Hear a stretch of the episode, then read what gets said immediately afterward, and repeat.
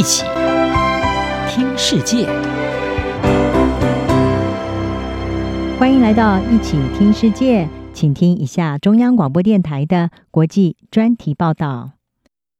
今天的国际专题要为您报道的是乌克兰战争改变地缘政治风貌，波兰要升为国际要角。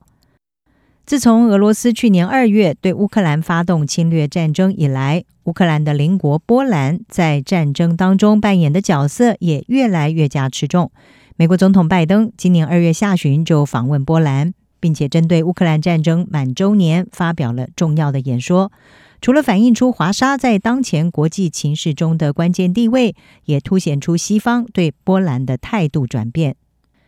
自乌克兰战争爆发以来，波兰在各项议题上一直是处于最前线。波兰是接受最多乌克兰难民的欧洲国家，总数高达一百五十多万人，这个数字是德国的三倍。波兰除了提出对俄罗斯实施严厉制裁，也力促西方联盟要提供乌克兰先进的武器。除了协助说服德国提供豹式二型的坦克，波兰也敦促西方盟友进一步的提供乌克兰战机。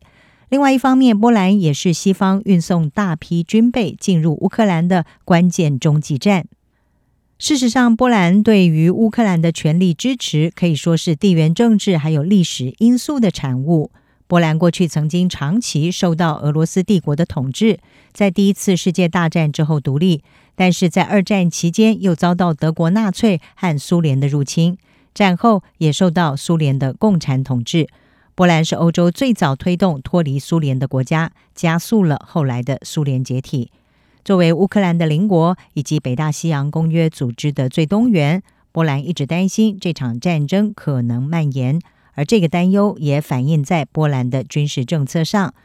波兰今年的国防支出是达到了国内生产毛额 GDP 的百分之四，比去年的百分之二点五大幅增加。波兰并且派遣军队进驻罗马尼亚和拉脱维亚这些东欧盟友。智库德国外交政策协会的副主席尼克尔他表示，这场战争已经提升了波兰在北约组织的地位。他说，波兰成为处于西方和俄罗斯体制冲突最前线的新国家，他的角色类似冷战时期的德国。